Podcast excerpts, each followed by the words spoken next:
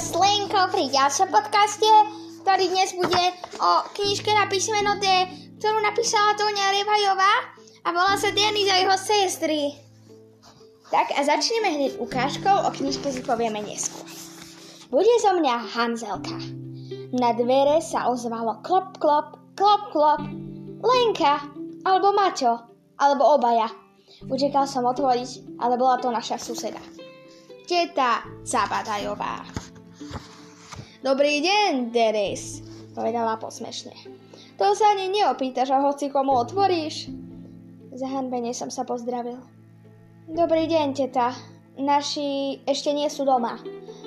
No veď práve, keby boli doma, môžeš smelo otvárať, povedala. Čo by si robil, keby sa ti sem vrútil niektorý z tých podvodníkov, čo teraz chodia?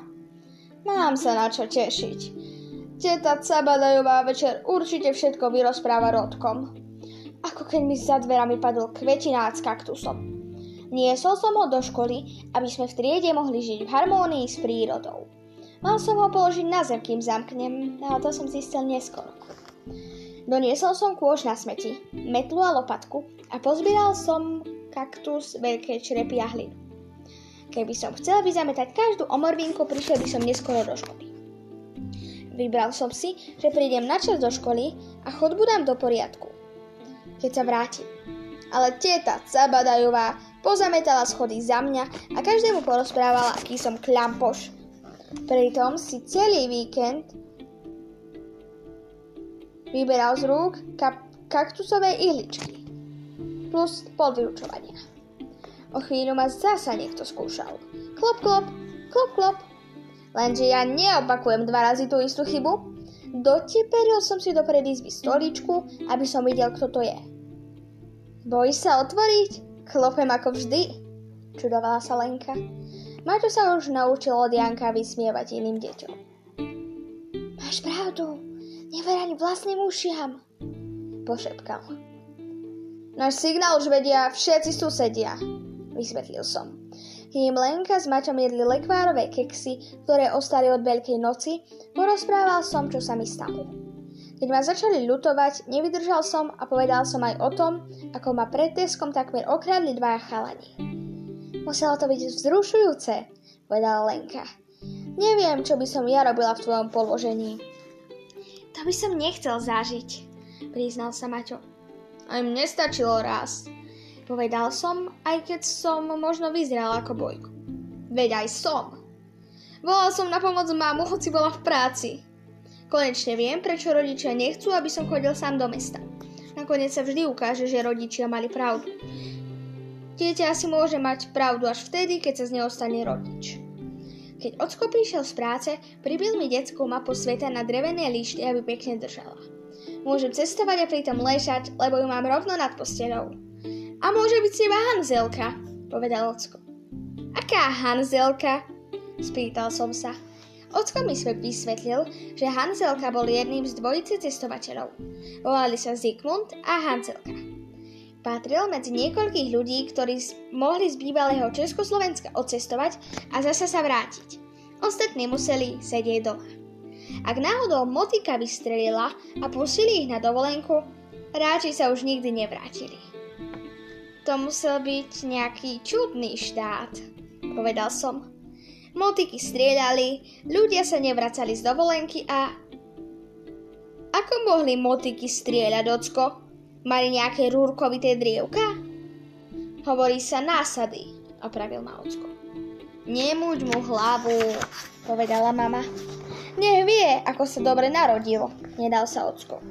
A nech si šetrí peniaze, lebo zadarmo sa testovať nedá.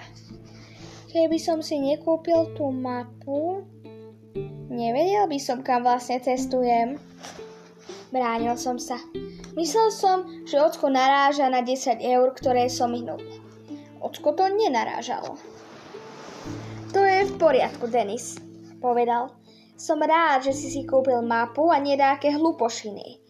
Keby si bol povedal, mohol som ti ju kúpiť zo svojho neveľkého vreckového.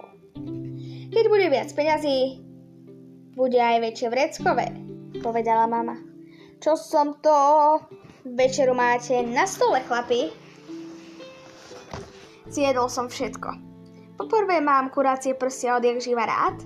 Po druhé, som bol veľmi pyšný, že ocko je na mňa pyšný. Vydržalo mi to, až kým som si nespomenul na tetu Cabadajovú.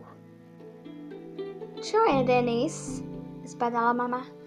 Musím vám povedať dve veci, povedal som ako veľký.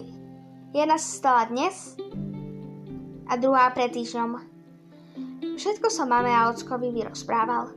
Tvárili sa ustarostene, ale mne sa zaspávalo oveľa ľahšie ako včera, predvčerom a celý minulý týždeň.